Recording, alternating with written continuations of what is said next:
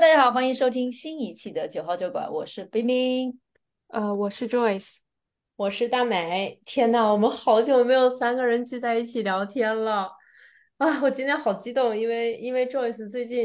近人生对真的是太惨了，惨到有点不忍直视，没有办法约他出来聊天的这种心情。今天终于感觉人生回到了正轨，然后再回来跟大家分享一下最近经历了什么吧。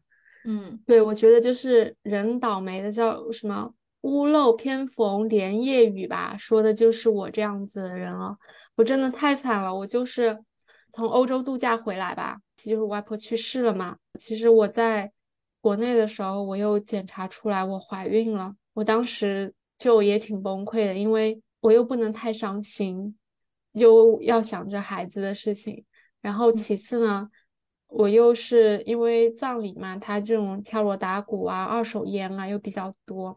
再加上我不知道为什么这次回去我就是有意识的不去调整时差嘛，因为我想说我可能就短暂的待一会儿我就又回新西兰了，然后我就整晚的睡不着，差不多每天只能睡5-6个小时吧。像对我这种每天睡8-9个小时人，这简直就是每晚失眠的这种样子。所以一整个就外婆过世的这个阶段是伴随着你怀孕的早期。是的，我特别感谢那个苹果手表，我其实觉得它有那种基础体温监测，然后包括像算排卵期啊这些它都算特别准嘛。我当时就隐隐约约的觉得，其实就是我外婆去世之后的3天之后嘛，我去测了，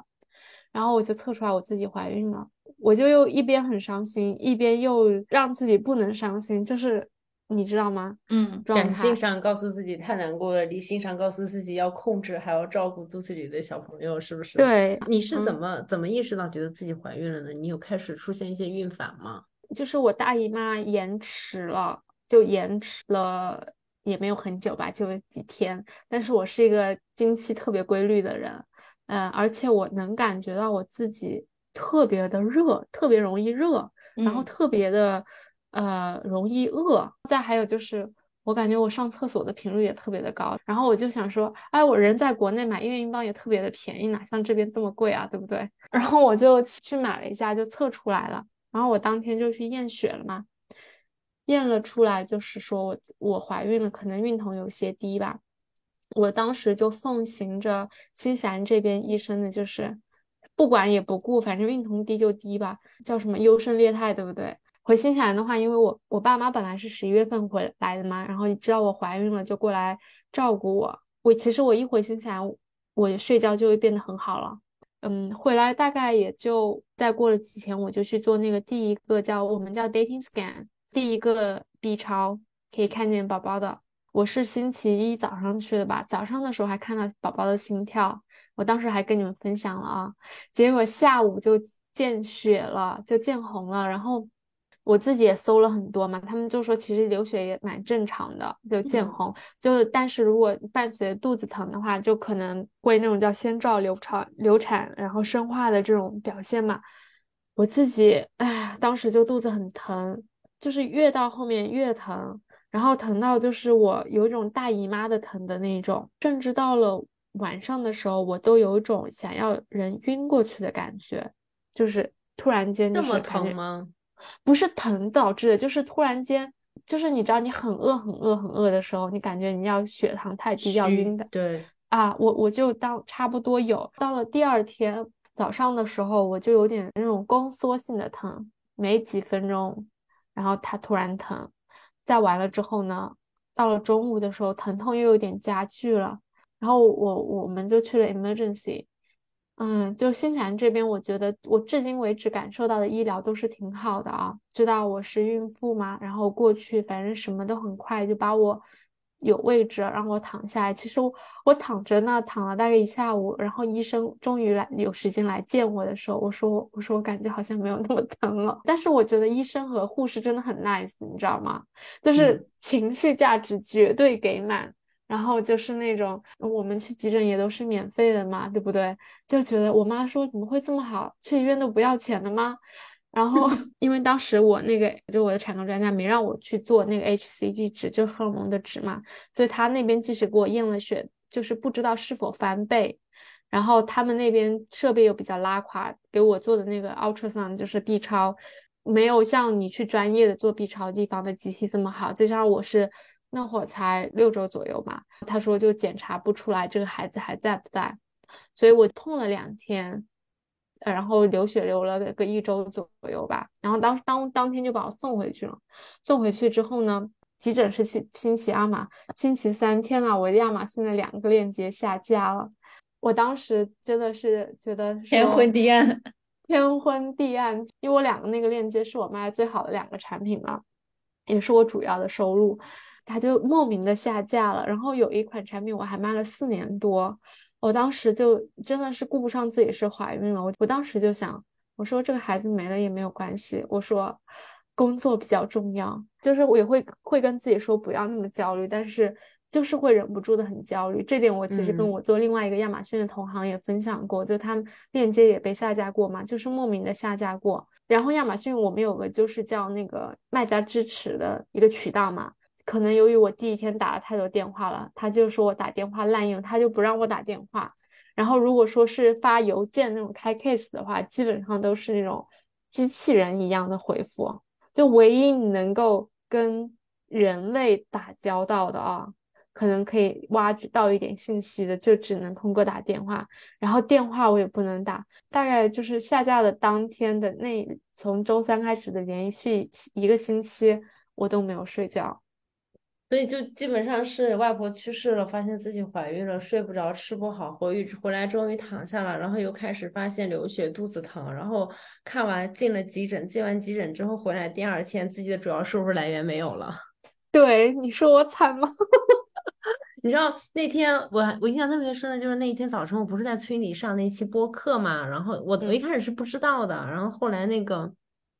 Vivi 跟我说，他说你先不要催 Joyce 了，他有点不太好，就我当时就在想，第一反应是啊，那可能是不是就是怀孕的事情不太好，然后我也没有想太多，然后他突然间给我抛出了几个关键词，他流血，去急诊，产品链接下架，我当时就一下子就愣住了，我就是我话都不敢在群里讲了，就是有一种天哪，他怎么这么惨，那我现在该怎么办，就是那种问好吧你又觉得他肯定好不了，但是你不问吧你又觉得天哪他真的好惨，你也不知道他现在到底怎么样。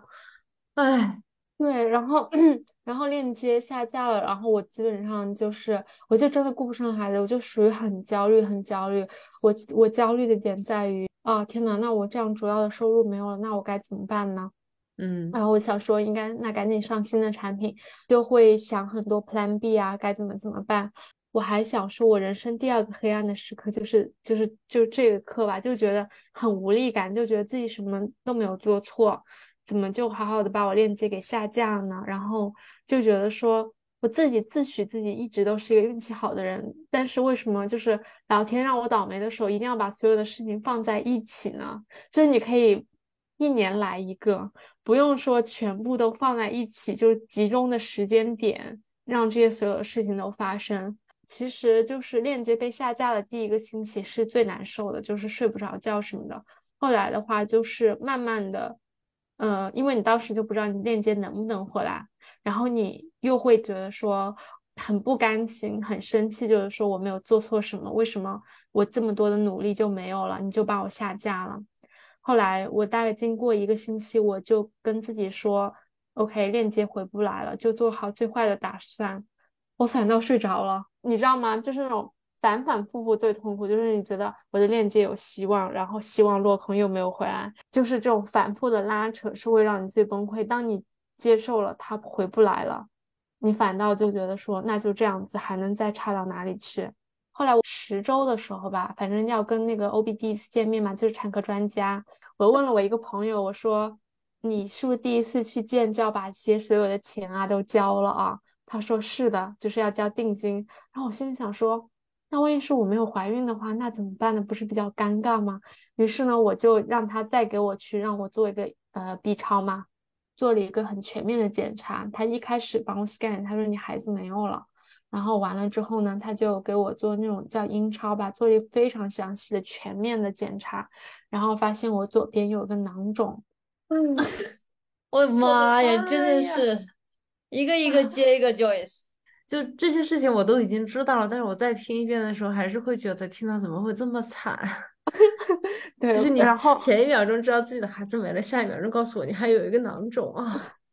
对，就是左边就是有一个叫畸胎瘤吧，有9厘米，那个 B 超上面写是97毫米，其实将近是10厘米，但是那个我们的 specialist 就显示9厘米。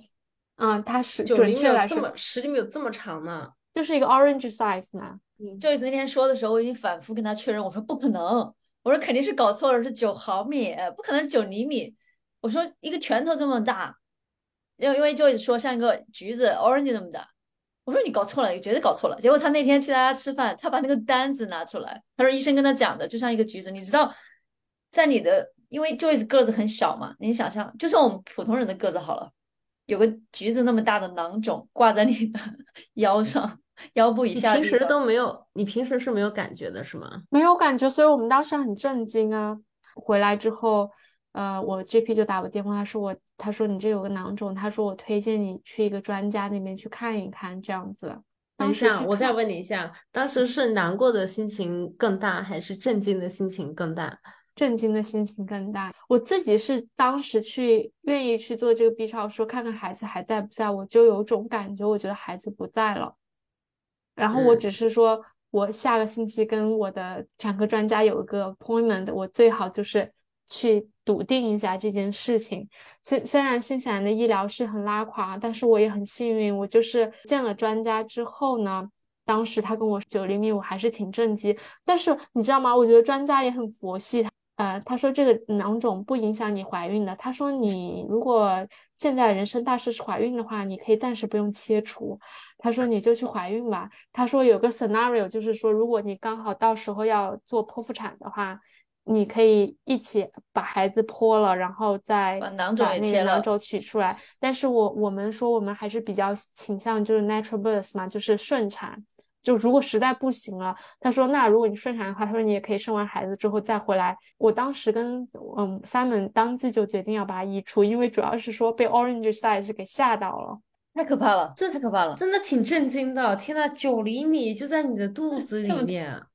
而且约10厘米，约10，而且你知道吗？卵巢其实很小的，对，它其实很小，啊，然后它是在卵巢里面，所以其实是把你的卵巢给撑大的。但是我觉得好的一点是。医生说我不需要割掉我的左边的卵巢，所以我在此也呼吁大家关爱妇科健康，因为我其实平时总是觉得自己非常的健康，就国内有很多这种体检的项目，我都会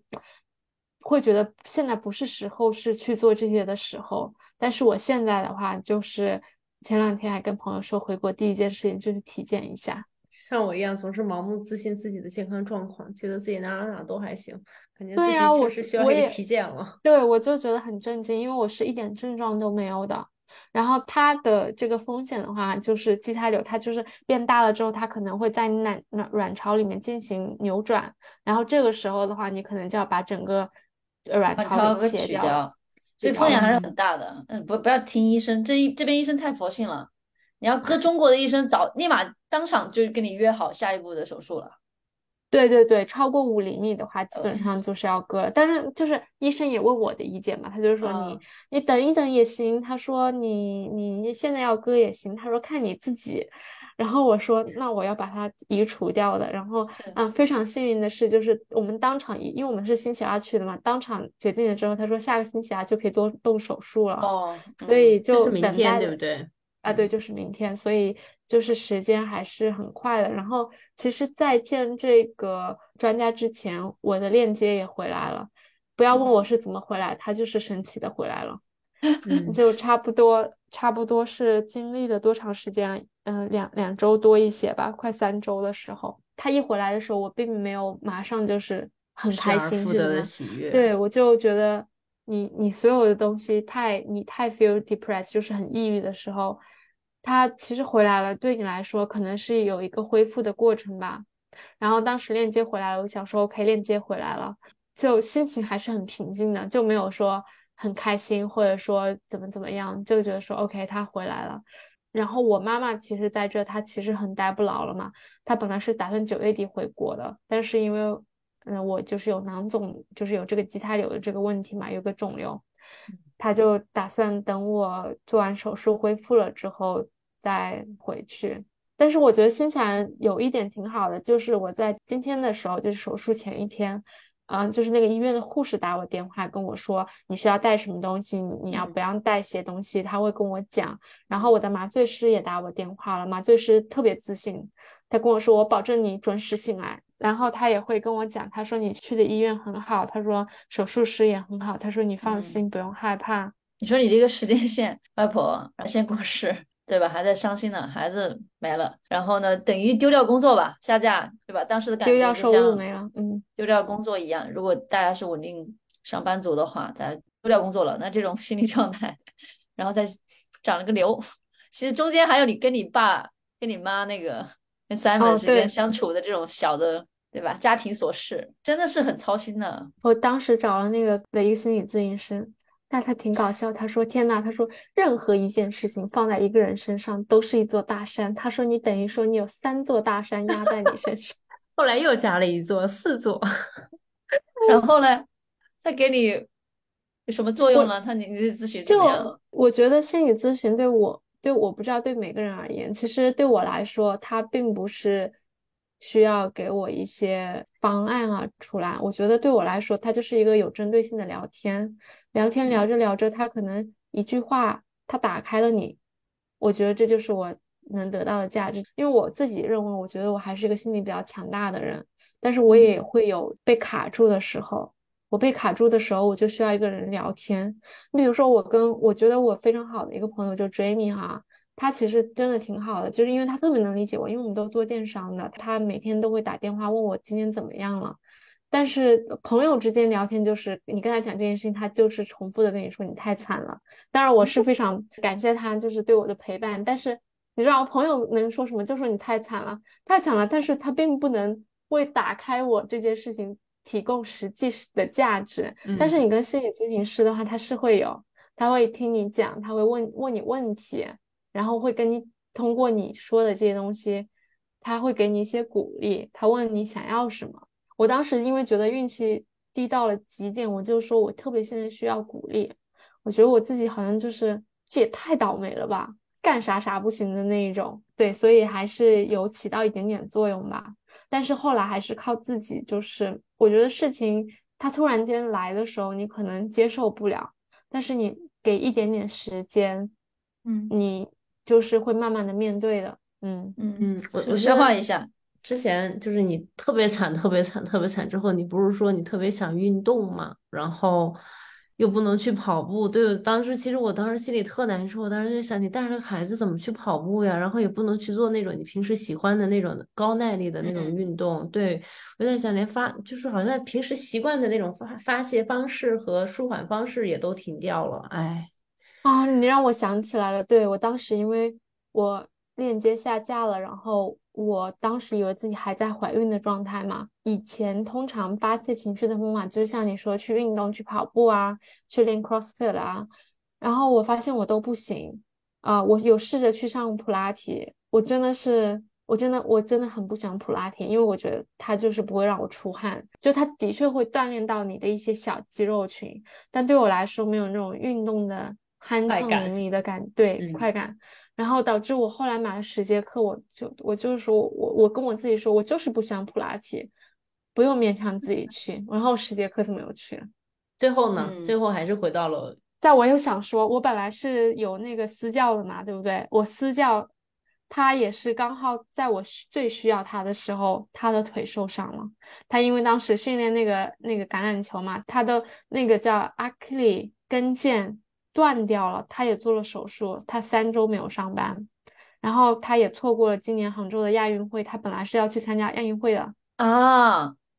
代表那个他们国家去那个踢橄榄球。他其实我觉得能感觉到还是挺遗憾的，因为他其实30多岁了，跟 Sam 差不多大，他年纪这么大踢橄榄球已经算是高龄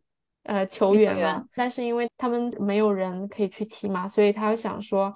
如果能参加亚运会，对不对，还是一个比较高规格的一个赛事，然后也算是一个退役嘛然后但是就是跟腱受伤了，就去杭州也去不了，对，非常可惜。所以我又不能去，我当时不能去我私教那边训练，然后我又不能去上团课，就是我说的第一周是最崩溃的，就很痛苦很痛苦。但是你看大美不提我都忘记了。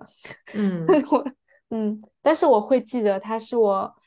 我一直跟别人说我可能是除了我当时就在新产毕业之后找工作，那我觉得是有第一个比较低落的时候吧，然后这个的话就是第二个低落的时候。然后通过这一次的话，虽然最后也都是复得了啊，我觉得人还是要学会谦虚一些，就 be humble 一点吧。那你当时知道那个亚马逊链接没了，就是你主要的收入来源都没了，你分享一下你的心理活动呗。我觉得你已经想了好多吧，就比如说类似于以后的经济该怎么办，如果你没有收入了，短期之内是不是要多长的时间才能重新做一个新的产品，然后家庭的财政要怎么分配，然后自己要怎么熬过来，你应该想了很多很多很多吧。对，我就是因为我当时另外一个平台在卖嘛，我自己平常的收入的话跟亚马逊的收入是没有任何关系，比如说我付房贷啊，还有我平常的生活开支，我完全不依赖亚马逊了，因为我当时就觉得亚马逊这个平台太高风险了。我另外一个平台的收入就是它 cover 我的 daily cost 这样子，但是因为它出现了下架这件事情，因为我当时囤了很多货，因为现在是旺季嘛，我觉得对我来说比较困扰的是，就是我要从亚马逊仓库里移出来，就移仓费啊，包括你之后要换标，要把它再重新放进去。哇，我当时就想要头很痛，然后我这个人经常会往那个最差的去想，虽然我另外一个平台的收入也很稳定，然后我就会想说那我另外一个平台收入突然间断了怎么办。我当时其实我在问 Simon， 他说了一句你可能是要出去找工作了，我说可是我怀孕了，他说怀孕了也可以找工作。然后我后来有跟他讲这件事情嘛，我说 Simon， 我说我是特别需要 support 的时候，你就不能就说你就能养我不行吗？他说但我也不能骗你啊，你说都直男。当然我跟你说，我觉得 Simon 是有给我很多 support 的，他每天就是会跟我讲开导我，能感觉到。后来我是怎么跟心理咨询说，虽然在财务上面不能给我支持，我说情绪价值是给足了的。所以你整个这一路走过来，除了 Simon 之外的 support， 你觉得还有哪些方面给你的支持会很重要？如果有其他的人像你一样这种会比较低落的时候，主动去寻找什么样的支持是比较好的？我觉得去运动吧，因为对我来说运动是一个很不错的方式。我第一周过得很糟糕也是因为我不能去运动，我就是想说我情绪没有排解的地方，如果在经济上允许的话，可以找一些心理咨询师，尽量找贵一些的啊。你本身人已经在很难过的状态，如果你找一个不咋地的心理咨询师的话，其实也是在给自己添堵，就觉得自己花了钱然后可能效果就一般吧。我以前也不知道心理咨询师会参差不齐，直到就是有了对比之后发现啊，1000多一个小时的可能真的要不错一些。我也特别鼓励大家运动，就是我自己排解压力的方式也是运动，就是跑步，然后就是要出汗。之前有一件事情，反正也不提了，反正就是我很焦虑，有一点焦虑，然后我大概跑步跑了1个小时回来，我就会好很多。我没有把它坐得住我就会胡思乱想，然后想一些不该想的，有的没的。但是我出去跑步就会整个人放空，而且我尽量就是跑的时候也不带手机，也不听任何的什么音乐和播客，就是1个小时就是跑步。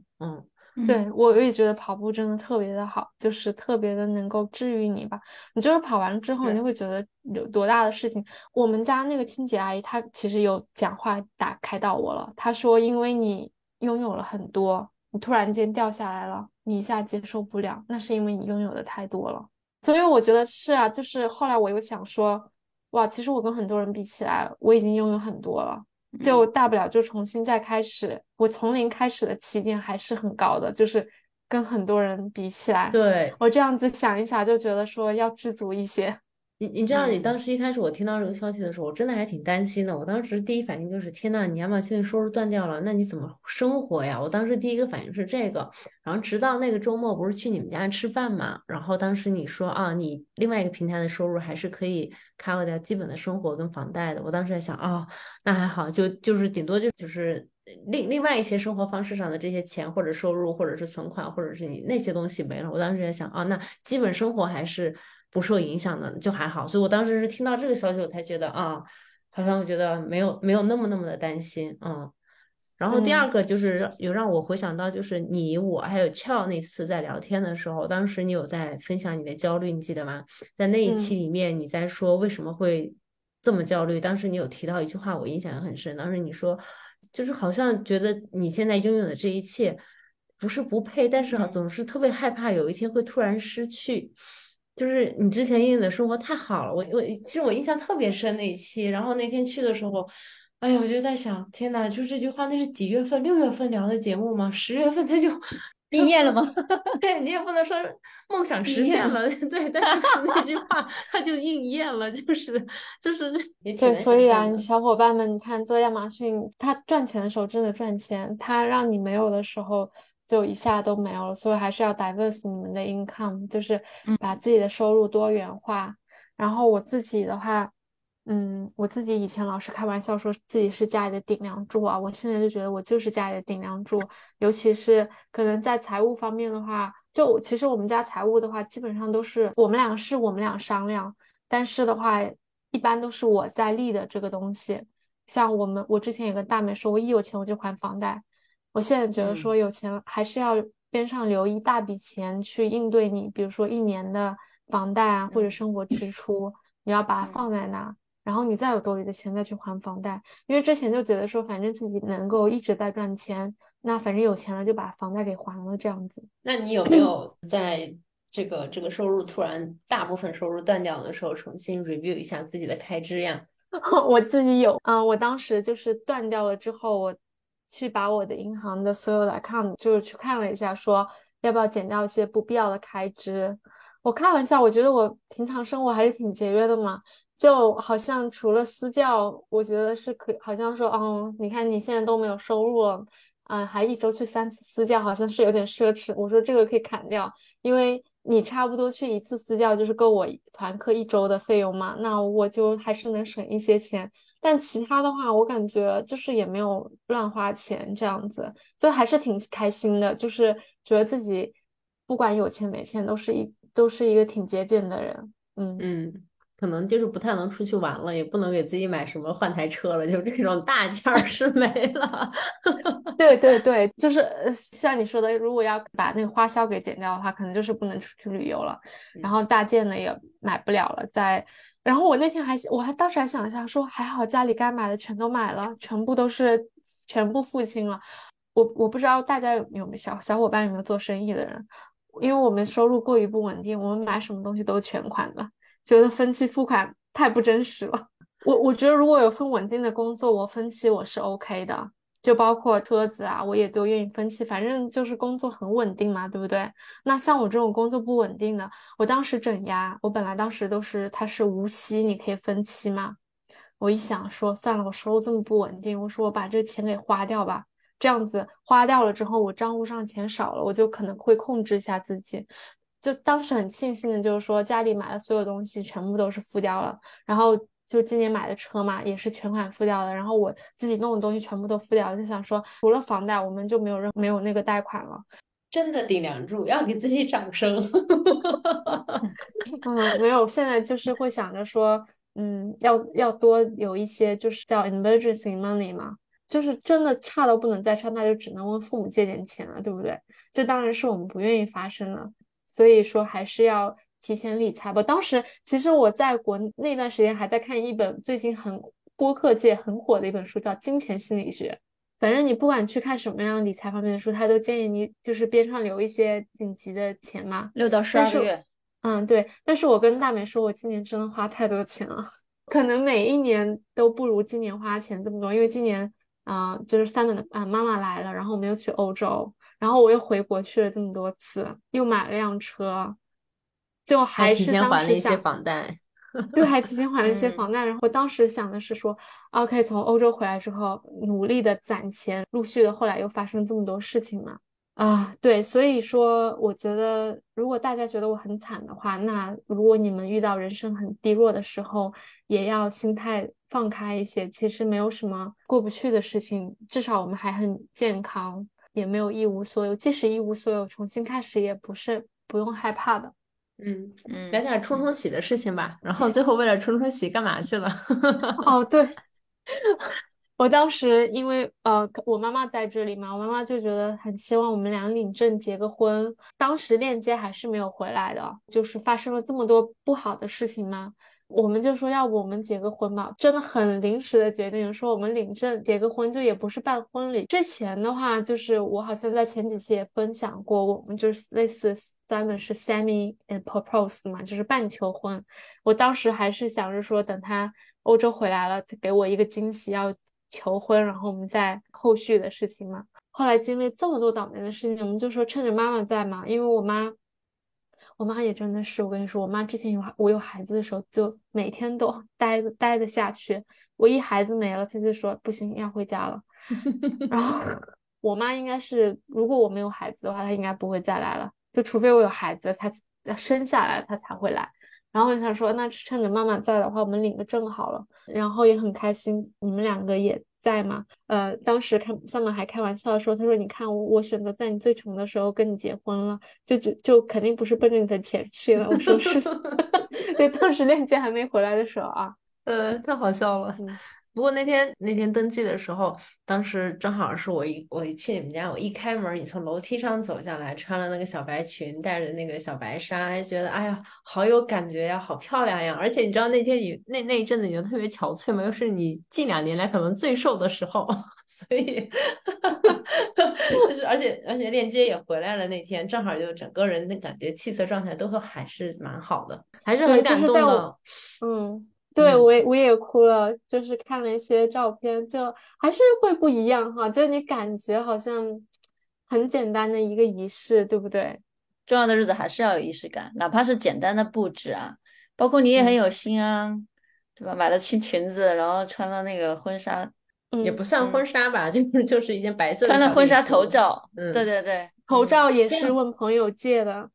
二手的Joyce 还说要把那个留给我说对还留着呢留给我留着传下去，对，笑死我。好的，当时因为是决定要结婚的时候，其实链接还没回来，就想说冲冲喜，就是觉得说在所有倒霉的事情中让有一件开心的事情嘛。然后在这个过程中哈，链接就回来了。对，就还是寄希望于玄学，对吧？我想说我在链接回来前一天我去了佛光山拜了一下，我说能不能帮我链接回来，第二天就回来了那你要记得去还愿呢。还了吗？我已经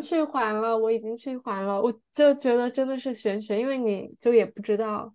他为什么就回来了。